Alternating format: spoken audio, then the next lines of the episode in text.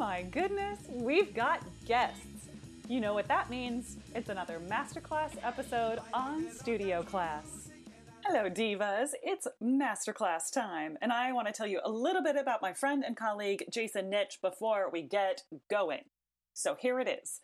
Jason Nitsch's music finds its home on the concert stage, in outdoor venues, and streaming online, reaching a truly broad audience of musicians, performers, and music enthusiasts. As a composer dedicated to the exploration of new ideas, his music has evolved over a 25 year career to incorporate more and more non traditional elements such as effect tracks, sound drops, enveloping electroacoustic works combining live and pre recorded elements. Much of his work is rooted in a large ensemble context. You might have bumped into his wind ensemble works, which have received thousands of performances throughout the US, including all those big name conferences, colleges and universities, and so much more. In recent years, Jason has focused on more intimate chamber music settings. You're going to hear a little bit more about that in this podcast episode with solo musicians, both instrumentalists and vocalists. Stay tuned because he's got a big voice project, and I think you're going to love it. And then also, I want you to know that Jason is well known for his work as an educator. He's also pursuing research into the ways that students process their experiences as learners and performers. And this I love because who doesn't love like a musical podcast, right? So, combining his long career in music with a deep love of science fiction and a natural talent for storytelling, Jason recently launched his first pa- podcast called Beyond the Belt Adventures from the Outer Rim. So, the Beyond the Belt podcast is a collection of eight original dramatic science fiction episodes for which he served as writer, producer, and composer. It tells the story of a scientific research experiment gone horribly wrong with zombies, of course. so, Jason is just a wonderful person. I cannot wait for you to hear his wisdom. I hope you are excited for this masterclass episode with our amazing guest, Jason Nitsch. Yay! Welcome, Jason. Thank you so much for coming on the Studio Class podcast. This is one of our masterclass episodes in which I talk to awesome people all over the music world for us to talk about our favorite things. And I would love to get started by having you tell us a little bit about yourself. Sure. I'm Jason Nitsch, composer, friend to all, possessor of one of the greatest, most uh, well cultivated, driest senses of humor ever. um, uh, Texas, I grew up in Texas. I've lived there most of my life. Uh, I was in education for a long, long time, and uh, mainly have written uh, you know instrumental music and and stuff for the publication market for for most of my career. So that's fantastic. Well, and I like to get started with all of my masterclass guests by asking you what's an intention that you're keeping for yourself right now? Ooh, that's a good question.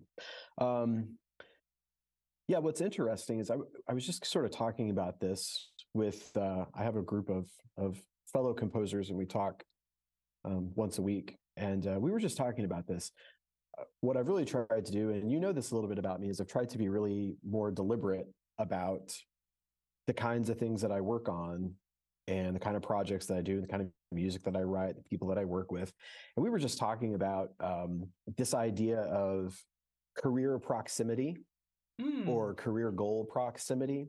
Interesting. And and several of us sort of had a very similar experience with this in that um, you know, I've been writing for 25 years, but I would say for 15 of that, I was I was just happy to be writing and I wasn't spending much time thinking about, oh, I wanted to be writing. And I was doing virtually nothing to try to be writing the kinds of things that I would uh, want to write. I was just, if a, if a job came in the door, I just took it. Yeah. And it was just like, oh, well, I'm not doing what I want to or what's really interesting to me, but I'm writing. So that's, it's got to be close enough, right? I'm just I'm grateful to be doing work at all. Um, so so really for me, the last ten years and especially the last five, it's it's been much more about being more selective about what I do because time is finite, mm-hmm. and so I, I I try to only work on things now that are really either the project's really interesting or there's a collaborator that I'm working with that's really interesting um, or it's some you know bucket list project that I've wanted to do for a long time and I just never did. Mm-hmm. Um, so you know a, a, a, lot of stuff like that, um, along with spreading joy and laughter through the world, which you well know. Yes, I do. I do know. One of the reasons that I'm super excited for Jason to be on the podcast is that we have spent time together in in our wonderful Zoom format, and he just always makes me laugh, and we have such great conversations. So I figured this would be a great time for us to have a conversation more publicly. So this is a good time. But Jason, before we get into the, all of the hilarity that ensues, I think you brought up something that I do find. I'll try very, to keep it. I'll try to keep it at bay. At bay, at bay, and you brought up something that I think is actually quite poignant in so far as for a lot of our careers we we think that just doing the thing is the goal or we kind of start that way. And then we start to realize that we have more specific goals about what we want to be doing in our creative pursuits. And i do think that there is a level of almost uh, fear perhaps or a little bit of trepidation when we start to make that change from doing anything that kind of comes our way into being more selective about what we're doing. And i'm wondering if you have any thoughts about navigating that or just speaking to that scenario because i think there's probably people that are listening that that are in the time period in which their their goal is to be working more just to be doing all of the things. And i know there are people that are also listening that are navigating well if i start to choose and be more selective about the things that are actually filling me up artistically or creatively does that mean that i'll have any gigs jobs whatever commissions consortium like whatever after that? Or am i just basically uh, excluding myself from my from my the career that I've been having? Am I just like getting rid of my own career by trying to make these changes? So I wonder if you would just speak to that a little bit from your own perspective. Yeah, it's it's tough. Mm-hmm. Um, you know, and I, I I lived through it, and it, it, you touched on something I think is really important and relevant, which is you sort of get yourself into a very comfortable space mm, mm-hmm. where you, you know the work that you're getting, you know the projects that are coming your way, you're comfortable with them, uh, you you know you can do them. They're not stretching the the you know the bounds of your creativity or anything like that, and you're doing good work. But you know it's safe and yeah. it's secure and it's predictable and it's very hard to take you know a situation like that and shift even if you're doing it slowly where you you mm-hmm. shift away from that sort of dependability and sort of you know conveyor belt of work that that comes to you and you say i really want to do this over here and you don't have that same you don't have that same you know uh, uh, sense of safety there and you mm-hmm. don't have maybe you don't have the network of collaborators that you need to to shift over and do this other kind of work. Um, you know, I know sometimes, you know, I I I did a lot of work uh, writing for marching bands for years, yeah. and I slowly backed away from that because I was really good at it and I loved it and I had a great time doing it, but it it took up so much time mm-hmm. and it just became a chore yeah. Um, and, it, and it wasn't what I wanted to work on. And, and a lot of my colleagues that were in similar situations, you know, they, they saw me every year kind of shedding um, those commitments and they looked at me like I was crazy. Right. You know, you've spent, you've spent 10 or 15 years cultivating some of these relationships, building these client rosters and things like that. And you're going to just walk away and, and incredibly lucrative as well. Yeah. Uh, you yeah. know, not you know not not an insignificant factor to and you're going to do what? You want to write more chamber music? Like you know like like i really gotta go where the some, big bucks some, are right jason? That's right that's right. There's a lot of a lot of money in the flute trio market. It's uh it's untapped. Untapped. And um there's a gold mine there and i'm gonna i'm gonna strike gold one day. Um if i just if i, if I find the right combination of instruments i feel like exactly. um that that's that piccolo trumpet and accordion and uh, bass drum you know ensembles that's what i'm yep. that's what i'm totally. working on now um yeah sorry sidebar um so, so you know there there is that sort of you go through a little bit of anxiety you know really when you're doing this because you think number one you're you're entering into uncharted territory this may be something that I really want to do, but uh, is that really, am I really capable of doing it? You don't know because you really haven't, you know, put your energy towards it. You haven't put your focus towards it. And then also like, you know, when you think about the, the financial stability that steady work brings, you think, well, I'm walking away from that. It doesn't just come back overnight if you decide a year or two down the road, hey, you know what, I tried it, I'm going to go back. It isn't something that you just that just reappears um, out of the mist or anything like that. So I, I think it's very tough. Um, and I think it it becomes more difficult the further down the road you get mm-hmm. um, to to to make a change like that. Yeah. Do you have a process, or I'm very open to things being intuitive if that's the way that you feel it, but also if you do have like a this is how I check in with myself to uncover how I feel about goals that might be changing or how do I kind of know which direction I want to move in artistically? Do you have anything like that? Or do you just kind of, is it one of those things that comes to you in a dream and the next day you wake up and you're like, I need to write choral music now? And like, you know, this piece is really calling me. So uh, what, what does that feel like for you? I mean, sometimes it does just come to you. You're like, oh, you know, I would really like to do something. You know, you wake up one day and you have a hankering to write, write a tambourine solo or whatever. um, it, sometimes it does, and and you know, sometimes you have your bucket list, you know, pieces. Sometimes, you know, one of the pieces I'm working on right now, I'm I'm writing it because I heard I heard another piece that was the same instrumentation, which was kind of unusual. Mm-hmm. And I went, that's really brilliant. I never would have put those things together, but it really works. And so, you know, like I'd like to I'd like to work on that and I'd like to try that.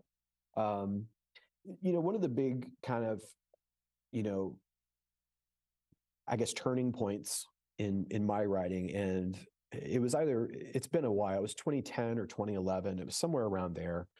It was somebody, you know, I probably at one of these conventions that we all go to, standing around, you know, talking to people, and and I met um, I was meeting new people and it was like, oh, and you write music. Yeah. And so, well, what's something that you've written, you know, that's like, what's something I can go find that like, this is, this is completely you. This is a yeah. Jason piece.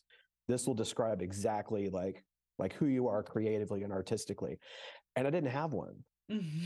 I didn't have any, and I just yeah. I stood there. I was like, well, you could listen to this. This is a nice piece. You could listen to this one, like it's really well crafted. You could listen to this one. It gets played a lot, but there wasn't anything where I was just like, yeah, this one right here. This is me. This is my mm-hmm. total like creative essence. I didn't have it because I hadn't written it. I wasn't doing that kind of writing. You know, yeah. I wasn't. I wasn't kind of following my path. So, I, you know, I, I wrote one. Good. I wrote one. Um, Smart. and and I kind of go through this. I kind of go through a self check every three or four years where I think if somebody asked me that question again, mm. what would I have them listen to, and is it something you know more recent newer than the last time i thought about it and if it isn't then i'm like okay then i need to kind of recalibrate what i'm working on because i shouldn't be pointing at that piece i wrote back in 2011 anymore I can love it and it could be great. Yeah. But that shouldn't be what I'm talking about in 2023. I should be talking about the thing I wrote six months ago or last mm. week or mm-hmm. I'm in the middle of. So I, I've I have found that that really works for me. And there are times where I think, nope, I really don't have anything in the last year that I would really point to. I need to I, I need to work on something that's a little bit more uh, me centric. Yeah, yeah. I think that's really interesting. I think I do a lot of work with you know my students and clients and figuring out like what is our brand and and I think that doing that kind of reflection that you're talking about and then being able to put it into a cohesive story for yourself is so necessary before you can really help other people kind of uh, get into or identify with your music or any of that kind of stuff. It's not so much that it has to be i'm like you know i'm not really about like branding for the sake of branding but more so that you have this kind of sense of this is me who i am artistically what i'm wanting to explore creatively so that you can tell yourself and also you can tell other people and hopefully kind of create those bonds right? Get people interested in what you're doing and what you hope to create in the future. So i really love that you have that way of checking in with yourself about what you're the most interested in and that you have a a reflection point right is this different has it expanded has it grown or mm. changed since the last time i did that I I do want to ask you And- before I and get too. two- Oh, sorry. Go ahead. I was gonna say it's it's not always that you're pointing at something really epic either. Yeah. You know, it's it's not always that you're like, oh, I have this 20 minute amazing, huge, you know, piece for all these people. Sometimes it's like, oh, I I wrote this horn quartet that I really love that yeah. you know that I that I wrote you know last month or something like that. You know, sometimes it's it's it's that, and I think that a lot of young composers think I've got to write big, huge pieces to get noticed, and Mhm, sometimes you do, but it isn't always that. mhm, mhm. I think that's very, very astute. I appreciate that. That it's really about finding what thing is is being your uh, is br- being the vehicle for what you're bringing creative creatively and artistically. I think that's great. The Yeah. one of the questions that I wanted to ask before we got too far away from it was that you mentioned this kind of composer mastermind. I'm not I can't remember exactly what you called your your composer circle, but like just um but I'm curious how did you start that that group? And or is it something that you feel like has really helped you kind of uh, gain clarity around what you're doing right now?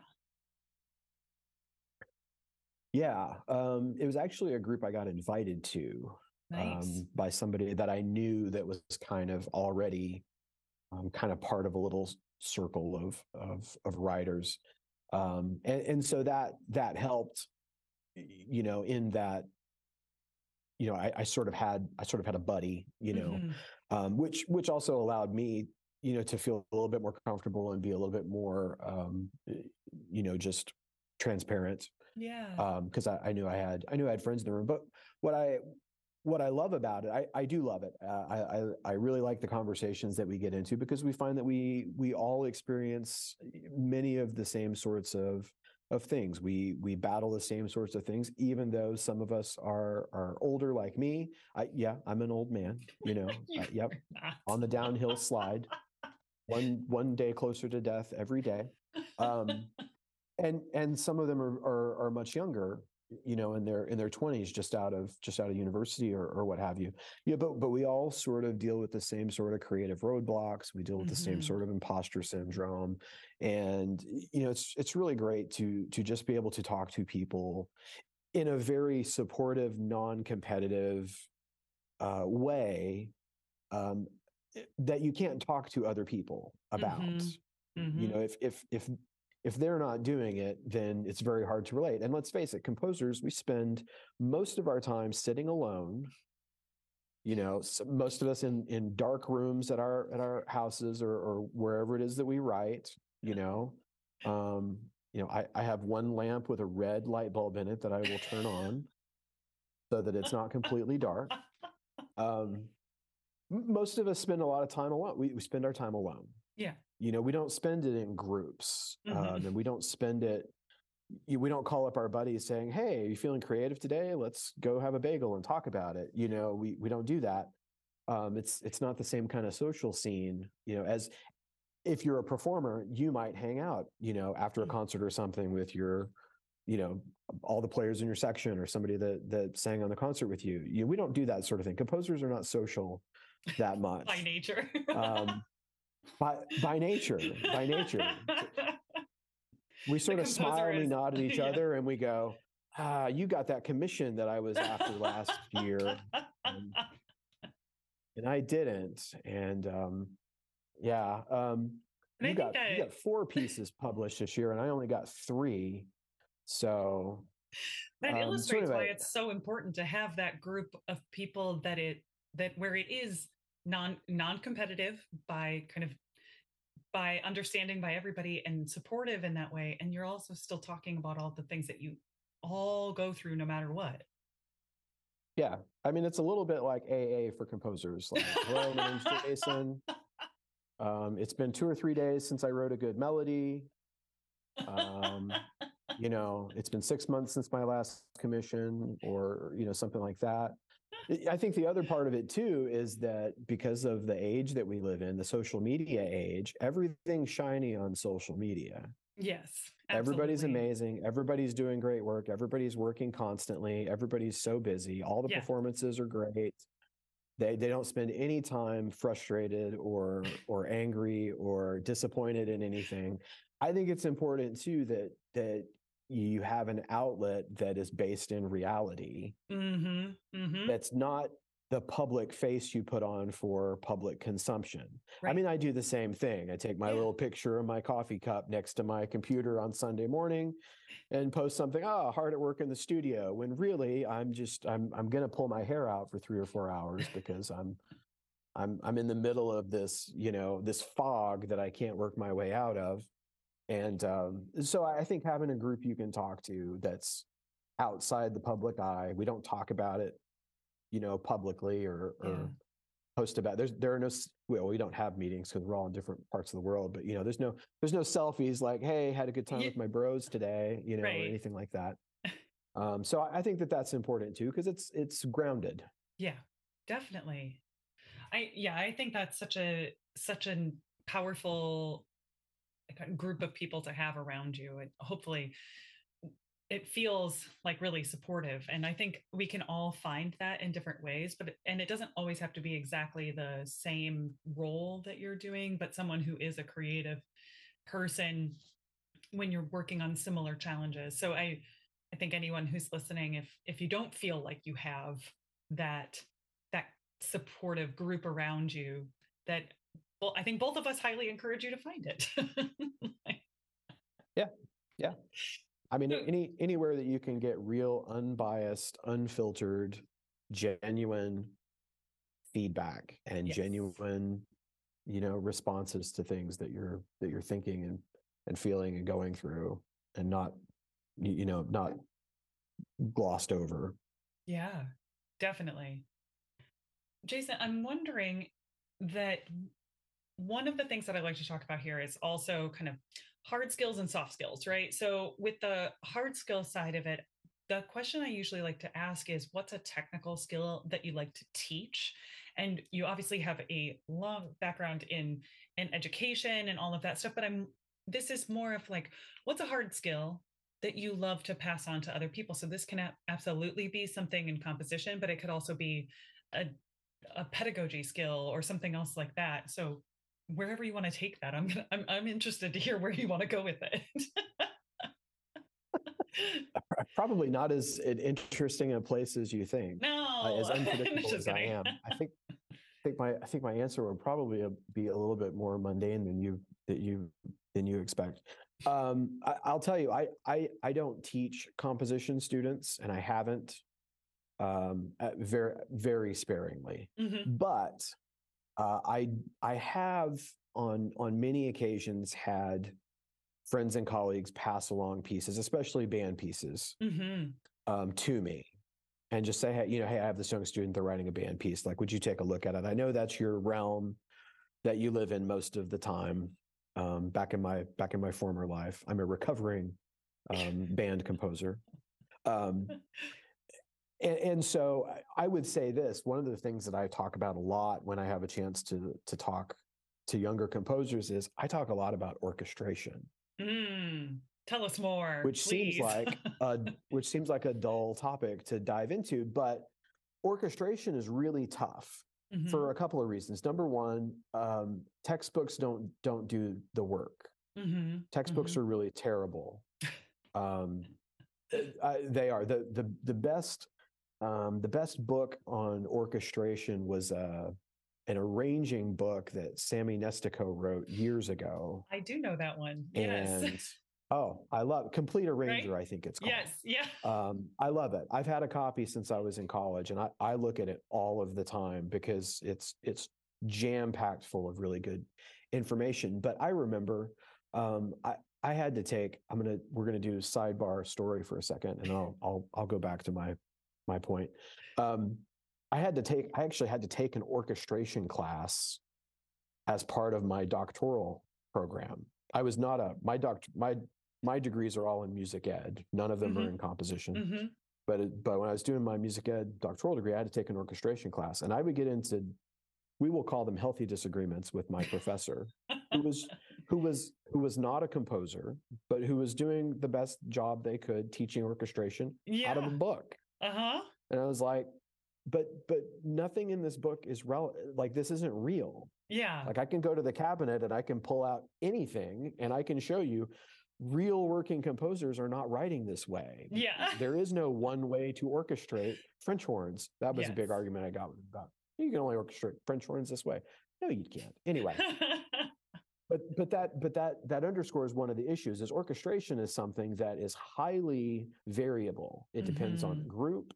It depends on the level of difficulty. Sometimes it depends on the venue yeah. or that you're going to perform or the place where you're going to record. Sometimes it depends on the age group, mm-hmm. what you can do and what you can't do, and what you can get away with, what sounds good and what doesn't sound good. And in the age where, you know, now, even probably like two generations younger than me, we have a set of composers that have only ever written on computer. Mm-hmm. Mm-hmm. And the computer makes everything sound good. Mm-hmm. The computer doesn't know it's impossible to play this note in tune on this instrument. Right. Right. You know, it just plays it. And so th- there are a lot of things like that that I, I I hear a lot of young composers that I think are real talented, and I think their growth area is an orchestration Mm-hmm. because they have really good ideas, but they don't know yet how to get the ensemble or the instrument or or whatever. They don't know how to get it to sound the way that it sounds in their head. Mm-hmm. Mm-hmm. Well, and also And then it's, making it's very hard to yeah. teach. and making different choices than what the computer tells you that the computer can do and then making the choice when you know what the instruments are really great at and what their weaker areas are so that you are still Yeah. able to achieve your sound concept but with the instruments that you have not magical computer instruments that don't totally Right. exist in real life that way so i Right. feel you Yeah. Which is why I love, and I, I know that we'll talk about some of my stuff a little bit later, but I love, you know, like, um, you know, some of my vocal collaborators that have their little, their little vocal range charts that are real specific and detailed about my voice sounds like this right here, and I can do this right here, and I can do this, but I can't sustain it for very like, like that's really helpful information. And Yeah. that same that same set of information needs to be at everybody's fingertips but you got to know it about six different kinds of clarinets and Mhm. You know low reeds and four different kinds of, of saxophones and you know all this stuff. It's if you're an instrumental composer there's just so many instruments that you have to not just have a passing understanding of but you have to really know how they work yeah. and where they sound you know certain ways. Yeah. So that's something that I spend a lot of time, you know, in the limited times I get to work with younger composers. I, I tend to talk a lot about scoring and a lot about orchestration um, because it's not it's not the same. What you do in in Logic Pro is not not what you do with a room full of live musicians. It's not it's not the same. Absolutely. Well, and you know, I definitely have a, a love and an interest in hearing more voice with wind ensemble in, you know, in the out in the world. But I find that that's such a tricky, tricky, tricky orchestration assignment for so many people. And they, they're not entirely sure how to achieve that that sound goal that they have with those particular forces so i think this mm-hmm. is so necessary especially if you want to like if you if you like those that combination voices and wind ensemble then there's lots of space to be very good at orchestrating and understanding how those things work together. So you can absolutely make that happen in a hall and it doesn't and not everything has to be amplified for it to work but it comes down to what are your skills as an orchestrator Exactly right. And you know what? Uh, Daron Hagen was the master of writing for voices and wind ensembles. i, I believe that i believe that 30, 30 years ago, you know, Yes. like yeah for forever. Like, he he absolutely got how to do that. And he may be the first person that I heard something of theirs. And I would have been, I was still in college and I thought, oh wow, that's really neat. Like Yeah. it sounds like the singer is just singing freely and not having to force and not Right. having to try and compete with the ensemble because everything is scored just so really brilliantly. Mhm, Why aren't I mhm. studying him? Okay, that just came to me. See, Thank you, Megan. My pleasure, Jason. well, in a in a slight like flip of what we've been talking about, because I was saying like hard skills and t- teaching like the technical skill of orchestration, I kind of like to flip that question around and talk about our the career side of what we do. And I'm a big fan of micro actions, right? That like little nugget of something that you do, right? Breaking something down to its component parts and identifying what that is and doing that thing over and over or doing that so that it doesn't feel like you have a mountain of work in front of you it feels like very achievable things right so a micro action is the example that i always always use is a micro action is not write the grant because there's like you know 70 parts of that that have to be done but like it's polish the like but the budget figure out like finish finish writing the budget spreadsheet for the grant, right? That's a micro action. You can do that, right? So Yeah. when we think about our careers and we think about micro actions, is there a micro action that you've returned to time and again that feels like, yeah, it's this small thing that I've done, but it really does help me feel like there's momentum on that side of my my musical life. Uh, I don't know. I don't have any momentum on that side of my musical life, so it's very, very stagnant and and not going anywhere. Um, you know, one of the things that I used to struggle with uh, early on is um, I, I always used to say tell people that I was kind of a I like to projectile vomit music because I What do you would I would write. I'm I'm going to explain it. We're going to define. Okay, we're okay. defining. Um, I, because I would go through these long periods, you know, two, three weeks sometimes, where I wouldn't work at all. Mhm, mhm. And then I might work for like 10 days straight and just like nothing but work, nothing but music. Uh-huh. And then I might not do anything for a month. Um, and because I had this idea that before I got started on something, I really wanted to have it all worked out in my head. Mm. Um, so that when I finally did sit down to to do it, I I just did it. There was no Mhm. thought. I know what everything is. I know what I'm going to do. I know I'm going to handle this and that. And that still happens sometimes. Yeah, I, I I have done that recently a few times where I'm like, oh, I know exactly what this piece is. I'm just going to sit down and do it this morning. And four hours later, I have a piece, and that doesn't happen very often, but but sometimes. So so like one of the things that I try to do is I I I try to work every day Mm-hmm. Mm-hmm. And and i just accept the fact that on some days i'm going to write trash and i'm going to write things that are not ever going to see the light of day and they're never going to turn into anything and but it's it's deliberate action mm-hmm. um, so that I, I'm I've, I'm not just passively waiting for the next burst of inspiration. Mm-hmm. Um, And what I found, and this is a relatively new thing, I would say within the last couple of years, maybe three, four years. Um, what I found is that, you know, I, I may write something, I go, oh, this is terrible. This is really dumb. And I don't think about it for six or eight months, but then I'll cycle through that stuff every now and then. I'll go, oh, actually, this wasn't that bad an idea because I've something is something's dislodged in my my very crowded brain and and I figured out what the next part is or what this weird transition is or oh this really isn't the melody this is the ostinato so Mm. um so in in a way it's it's been good because it's more of a routine and it's more regular and not inconsequentially I would say I've written some of my my best stuff the last 4 or 5 years once I started to do this um but it's a it's a really simple thing. It doesn't mean I sit down and write for three or four hours. I might Mhm. sit down and write for 15 minutes and go, you know what? I just don't have it today. I'm Mhm. I'm gonna I'm gonna go do something else. But I, I try to be very deliberate about doing uh, so, something a little bit every day. That's great. How have you had to change your schedule or think about scheduling so that that can happen? Because you are a very very busy person and so um ha- and i know very very busy. Lots going on all the well, time. but you have just you look know- just look at my instagram. Very very busy.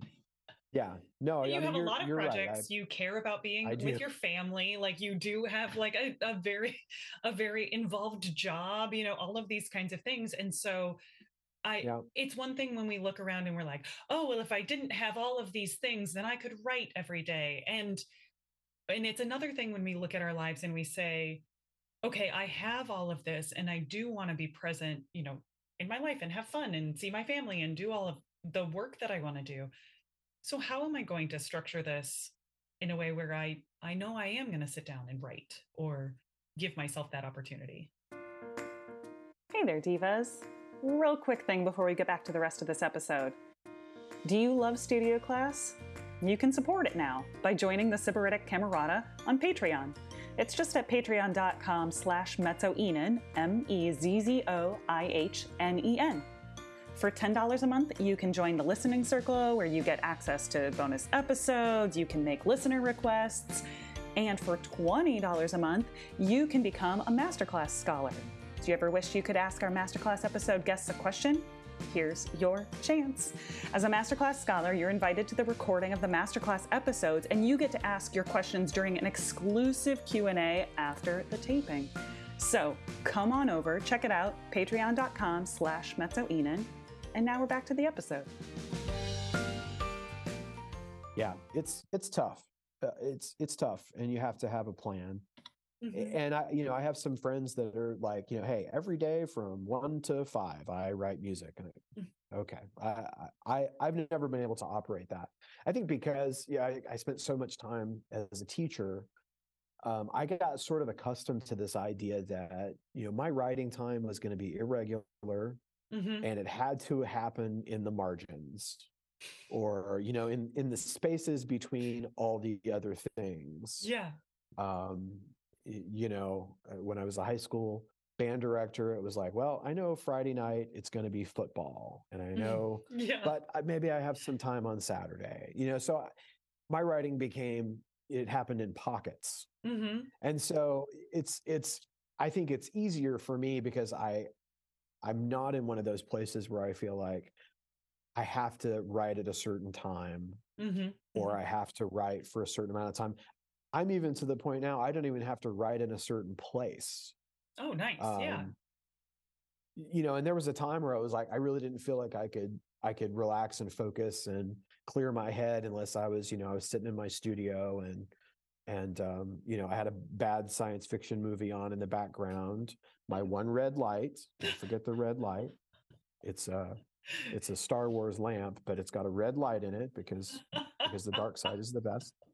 Um there was a long time where you know if i wasn't in that it wasn't perfect conditions you know it's not 68 degrees uh, then i couldn't i couldn't do it. But um in, in my old age I, f- I find i'm i'm much more um i'm much more flexible about writing conditions and and it means that i can i can find more little pockets of time to work Mhm, that i didn't have before. So especially on a day when i'm not feeling it it's easy.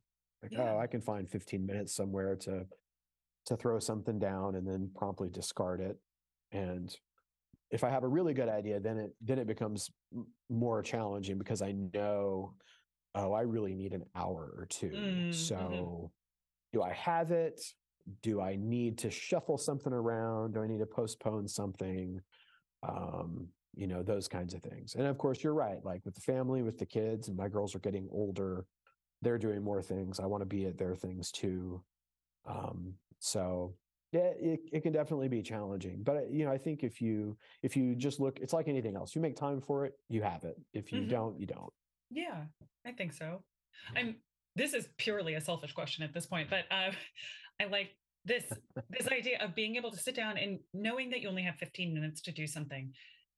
I think forces you into a really efficient like switching of gears almost like it's like okay, I'm going to and because you're wanting to come up, you know, you're wanting to generate musical material, right? That's a the creative process and there's a lot of craft to it but you also have to like be able to balance craft and imagination working together And if you know that you only have a pocket of like 15 minutes that you're going to just try writing something today, I think that that means that you've made your process from you know whatever you were doing right before to getting into that craft and imagination space very efficient.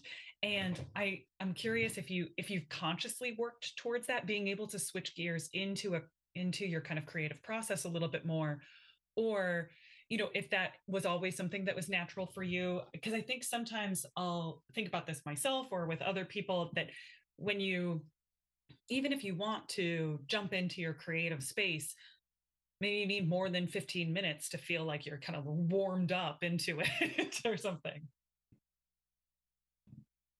yeah i mean you know it's a little survival of the fittest like it's mm-hmm. sort of born out of necessity you know more than anything else um but you know at the same time i think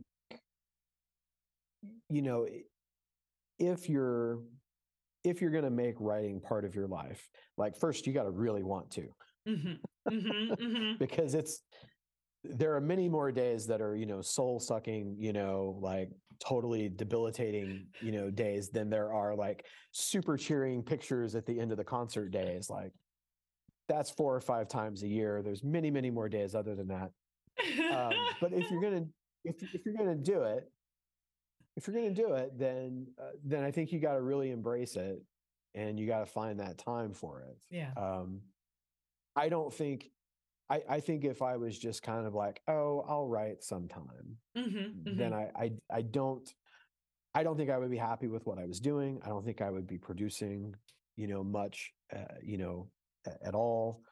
Um, and then I think again, it, it goes back to when I was talking about career proximity. It's like, well, I'm writing something. I'm writing mm-hmm. occasionally. I'm mm-hmm. writing some. Isn't mm-hmm. that enough? You know, like, so I, I just think you got to be intentional. Decide, decide you're going to really commit to it, and then find the time. You may not have 15 minutes. You might have five. You might not mm-hmm. have time every day, but maybe yeah. you're going to go three days a week, four days a week. You know, it's it's, it's got to be things like that because you also you also do need a life. Yeah, well, and I think that's you what I'm friends. hearing you say too is also just that when the expectation is that you're going to do it every day, even if it's a short amount of time, you'll just know that you need to get to the point. You can't just spend your 15 minutes being like, well, me, what about this thing? And what about that thing? No, you're just right. like, well, I'm just right. going to do it. I'm just going to jump right in. Let me find the right font for the title. you know? That's what I love to call procrastinating branding, which is like like picking your colors for your website. And I'm like, I, I don't care, change it the next time. It doesn't matter, just start. just, it's like yeah, I get that's it. Good. That's uh, good. Uh, from people that care about fonts and and like colors and stuff like that. Just pick one now and change it later, but like don't spend as much time like being like, this is what the font yeah. is for this title, this piece title write the piece. yeah, you you got to really go. Another thing that I'll do that I'll share is that I I try when I stop if I'm coming to a stopping point or I'm running out of time or I know something's yeah. coming up. I try never to stop at the end of an idea. I try to mm. stop in the middle. Mm-hmm. So the next time I bring it up, I'm not at the end of a thought and then trying to figure out what I was doing and pick it up. I'm always like, oh, I need to finish this thing I've already started. Yeah. I have a thread to pull on. Yeah. And it, it makes it easier to jump back into it because you're you're not at as much a point of finality. Yeah. So um, unless I'm done with something, and then I'm at the point of finality. Actually, that's a good name for a piece. Point of finality. I'm gonna make sure the font too. is right. right next to Daron Hagen. so now it says point of finality, Daron Hagen, and I'm not sure I'm going to know what that means when I see this again tomorrow on my yellow pad. Or it's going to be excerpted from this episode as a threat to Daron Hagen. That's what it's going to like, be. Yeah. No. No, Daron, we, we love you. We love you. We love you. Not a threat. No, no, I'm, no violence I'm, here. I'm threatened by your creativity. exactly. Well, I I do want to make sure that we get to a couple of these things, which is I you have so many interesting projects and a couple of the ones that i'd like to make sure we really specifically talk about is the podcast and also talking about your your vocal music a kind of collection that you're working on.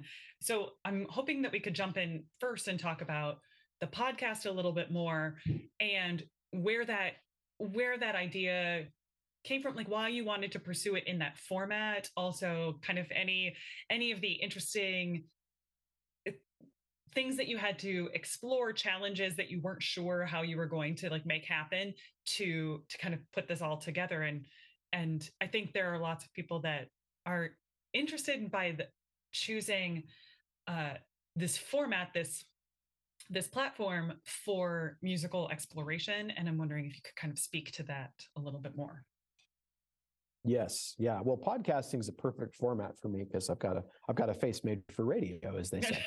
um, so the the podcast uh, it's it's called Beyond the Belt: Adventures from the Outer Rim. It's a science fiction drama, um, and we're just about season three is in production right now, and it will release Memorial Day, so that's exciting. Oh, how exciting! Um, Congratulations! Oh yeah, no, very exciting. So it, it, it comes from a couple of places. You know, first I've always been a real science fiction uh, fan. Um, kind I used to say the worse the science fiction movie, the better. If it's if it's like Sunday night and it's 3 a.m. and it's on the Sci-Fi Channel, I'm probably watching. Um, so I, have always really loved science fiction. I mean, I love Star Wars and all that. I love, you know, I'm a huge Star Wars fan and all the Star Trek and Stargate. And if it's got Star in the title, pretty much I'm in. You're like um, that hooks me right there. That hooks me right there. What's that star? I'm in. I'm watching.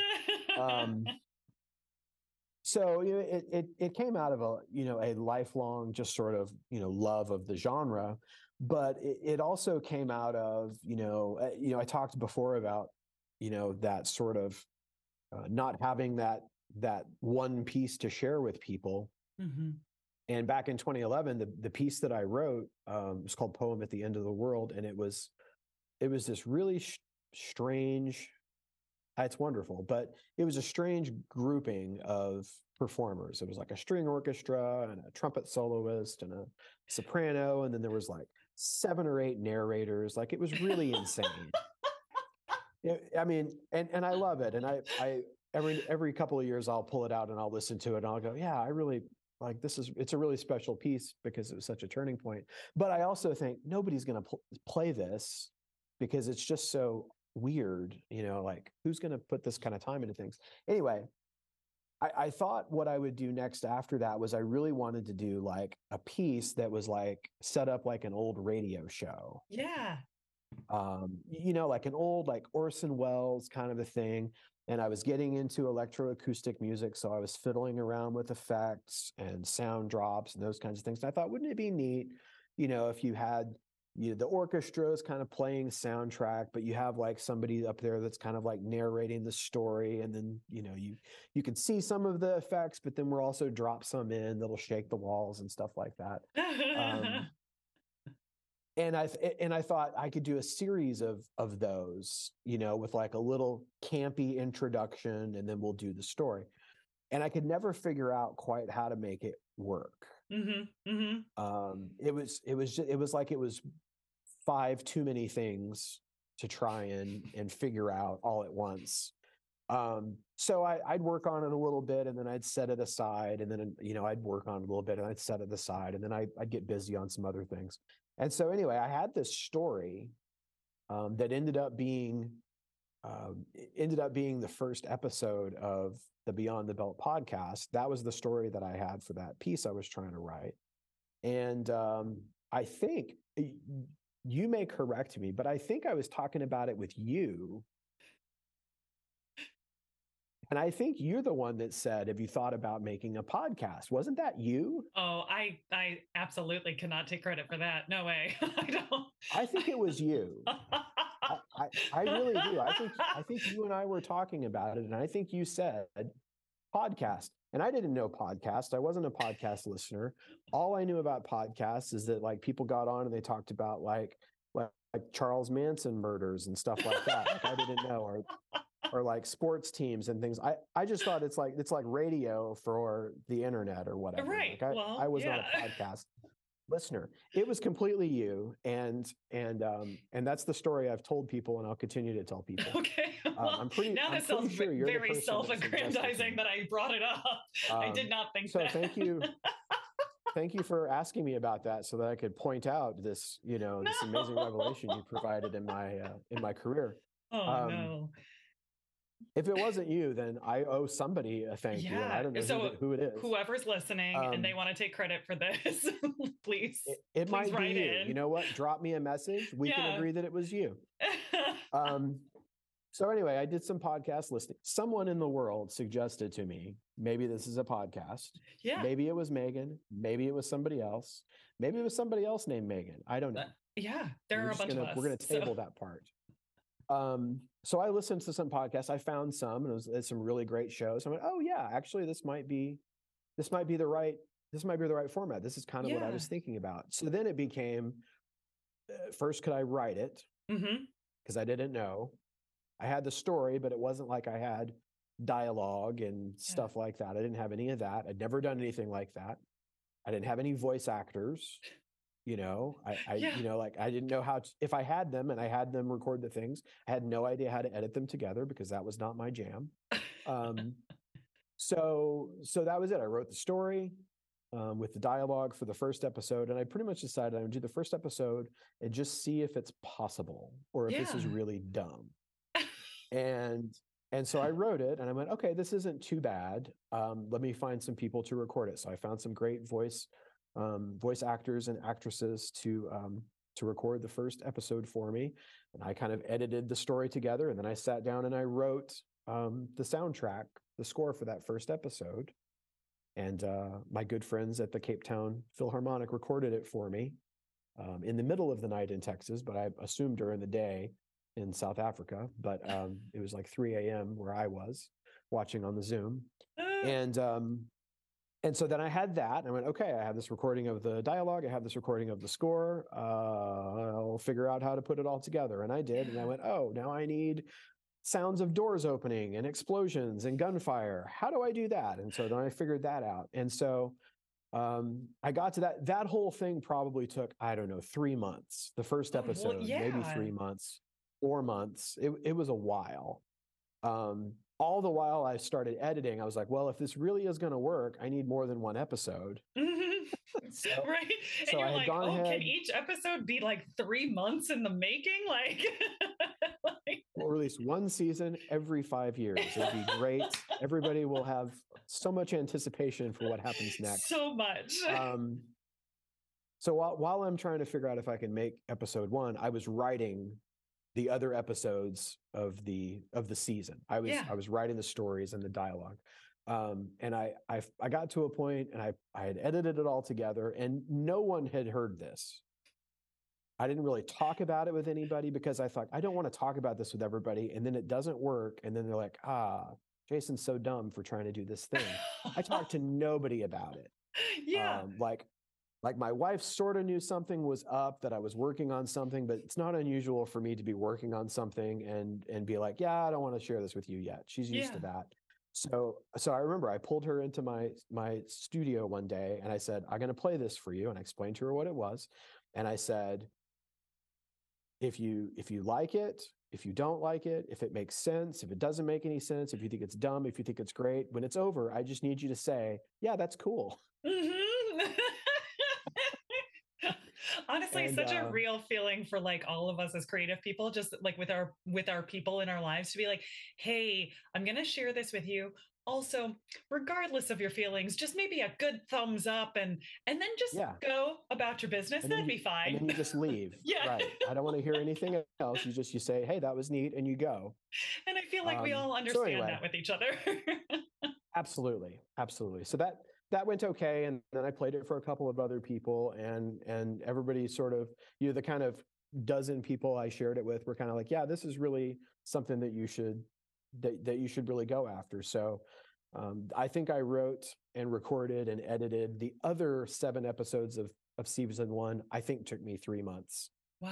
um, because essentially when i was done with episode one i'd figured out all the things all the things to mess up and all the ways to do it wrong Yeah. and i'd i'd figured out kind of kind of what i needed to do Um, and there are still some things when I when I hear parts of season one, I go, ah, I could do that better now. But you know, it's it's an artifact of where I was creatively at that point. So um, absolutely. so anyway, that's that's sort of that's sort of what happened. And then to my astonishment, people listened. Yeah. I was as surprised as anybody, but I re- I released the the season one one episode at a time um, for eight weeks, and and people listened, and I wow. said, well, if people listen, I'll do another season, and yeah, then now we're going into season three, and I'm I'm in the middle of editing season three and writing season four, so. That's so cool. Congratulations. Like really, I yeah. I just love from also just this conversation when we were talking very early at the beginning about exploring what we get excited about and uh, following kind of artistic goals even when they've changed you know you wouldn't I, I doubt that you would have known that you would have been writing and composing an entire podcast you know series even what six years ago or something like that and and then those threads all started to come together and you did the the hard work of you know all of those times that you have to like google like how do you add this sound effect to the thing right like the all of that kind of stuff yeah and I won't I think, tell you yeah. how many different variations of laser blasts I listened to before I was like, "Oh, that's the one. That's the that's one. the one I want. This is the one laser blast I need. Yes, very right? cool, awesome. Let's go on to explosions. Where's the explosion that I need? Yeah, yeah. It was it was really strange. And the fact that you've that you've done that work you knew that you were committed to that goal right? That artistic goal that creative goal for yourself. And doing the finding the right laser sound is the is that little micro action kind of stuff where you're like well no i just have to find it. Like i got to get there. Otherwise this yeah. is not what i want it to be. And i think we all have that but that's that unglamorous side of our of our creative work right. where right what you're saying is you just sit down and commit yourself to it um and well the, and i had nothing yeah. to lose because the yeah. worst thing that could happen was no one listened and every composer has experienced that so nothing to be feared there like, nothing to be feared you're like it's only no. when people like listen and hate it that that, that gets really if nobody That's listens right. really no no but you skin then if, if if they're if they're hating it and they're complaining, you've reached them on an emotional level, and I count Absolutely. that as a win. I'll I'll also take that as a win after I'm done crying about it. That's right. You may cry. Yeah, yeah, yeah. There's lots of crying involved. Let's not sugarcoat it. There's plenty of tears, but but yeah, you've touched somebody emotionally so where that they you have elicited a response from them. Right, right. That's powerful stuff. Uh, I feel like, yep, I hope those reviewers are still thinking about me and the emotional response that I elicited for them. like, that's right. But that's we right. all, but that's exactly it. And so I really, I really appreciate you talking about this whole, the whole process of creating something like that, which is, which is committing to it, and that that you really do have a lot of time that you that you spend in in individual pursuit of something like that before you can share it more broadly yeah. and just staying committed because also you're you're creating a whole world mm-hmm. Mm-hmm. You know I, you know I, honestly after season one the rest has been easy because the world exists and the characters yeah. exist and there are little threads that you can pull on that you left open in other places and you have themes. Yeah. And you know you have your good good guy theme and your bad guy theme and you have your you know innocent civilian theme and you know all that kind of stuff that you just go oh this is a this is a bad guy. I use the bad guy theme. Here it is. Sprinkle sprinkle sprinkle. Sprinkle. You know? Yeah yeah yeah yeah with that in mind as you've been approaching I know a bigger project that you're working on right now is all of these art songs, like a collection of art songs where you're doing a lot of collaborating.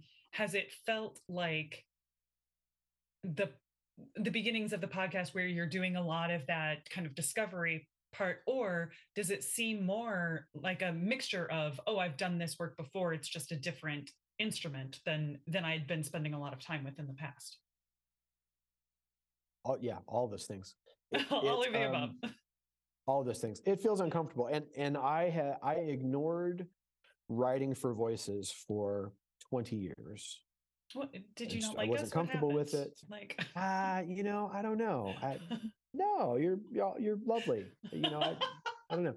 I I think it's because I, you know, I, I am I, I am not a great singer myself, so I think I Mhm. had I had a hard time just like, know, imagining those those uh, those sorts of things, and then the idea of of setting text, picking text, setting text, just seemed to me like something that I was not. Uh, I was not well equipped for, and the times that I would try it, it wasn't really great.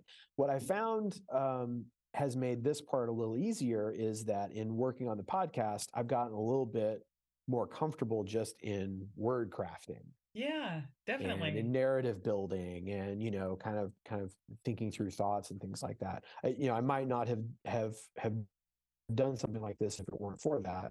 Searching for other things and you know like trying to read a poem and figure out what they were talking about so I could write about it. It was like, oh, I know what I'm talking about. It's a poem about the dishwasher. There we go. Here we go. You know, lots of rumbling and gurgling sounds, and we're good. Um, you know, so that that that helps a lot. Um, but you're, you know, the voice is a very um, a special instrument, and every person's is incredibly unique, which in some ways is terrifying yeah. because just when you feel like you've figured something out, you're like, oh no, but this person's, you know, voice works completely differently. I have to completely rethink the way I, I, um, I think about writing for this person's voice. That was one of the reasons why doing the art song project, it was important to me to find specific collaborators to work with Mhm. so that I could write specifically for them and so that I could write things and send them to them and have them, you know, say, hey, you know, take a look at this for my voice, this for Yeah. for me, it's going to be this, you know, you may want to adjust this or this isn't going to sound the way that you think it is. And that's been really great. Um, you know, so it's, it's, it's been really enjoyable for me. Um, I don't know if all my collaborators would say the same thing. I doubt it. no, that's not nice. Like, 'Cause I'm I'm very I'm very challenging sometimes. No, they're they're all really wonderful, and um and uh, you know, and I'm just I'm I'm waiting on on us to have some opportunities to to perform some of them and record some of them, and I'm putting the finishing touches on a few of them. But um but that's been that's been really great. So the six art songs will be out sometime this year, either on the website or um some of them will probably get published, but probably not all of them. We'll see. We'll see how Yeah. it goes. Publishing is a fickle business. well, d- because people are probably listening to this, and I love making sure that listeners can find like new art song. Do you think that they should come to your website for that? Can you tell them where where you where those might end up if they wanted to check them Yeah. out? Um, yes, I have two websites. Uh, so I have one, jasonnitsch.com and N-I-T-S-C-H. Um, the S doesn't belong, but for some reason we've got, we keep it. Um, jasonnitsch.com is my, my composer website. And so, um, y- you can find out a lot about me and you can hear a lot of demos. If you want to go to the kind of quote unquote store site, uh, you go to suburbanzombiemusic.com. Yes, you heard it right, folks. Suburban zombie music.com.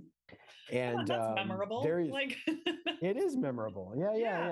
yeah. And uh, ev- everybody told me I needed a memorable name. Like, what are you going to do? Like Jason Nitsch Music? Like, that's really boring.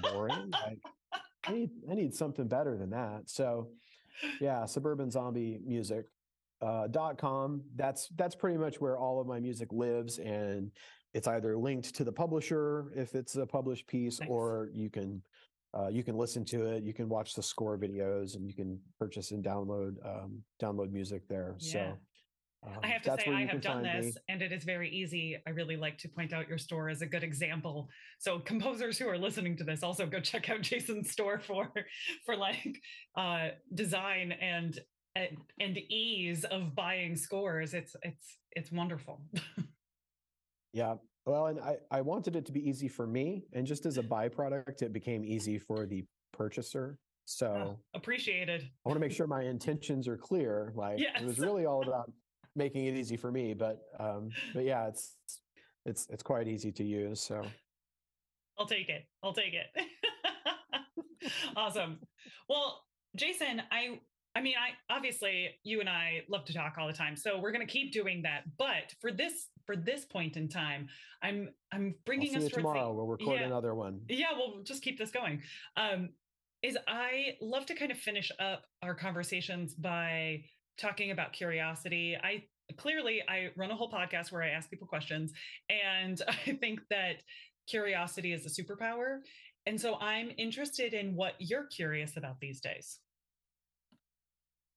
This gives me a great chance to plug another new project I'm involved with while answering your Yes. question. Um, I, I've actually I've gotten really interested in part because of of uh, some of the podcast listening I've been doing. Yeah. I listen to a couple of podcasts um, on my drive to work these days.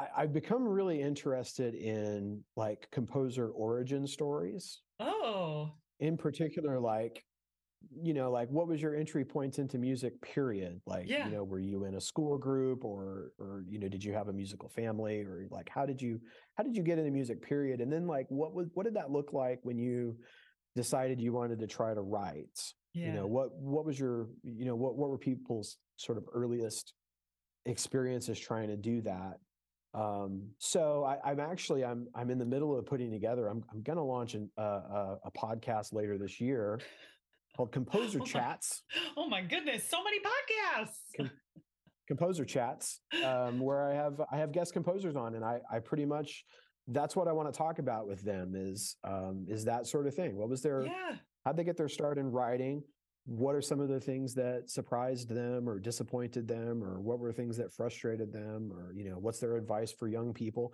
because i find that when i talk to my colleagues we talk about it with each other Yeah. a lot Yeah.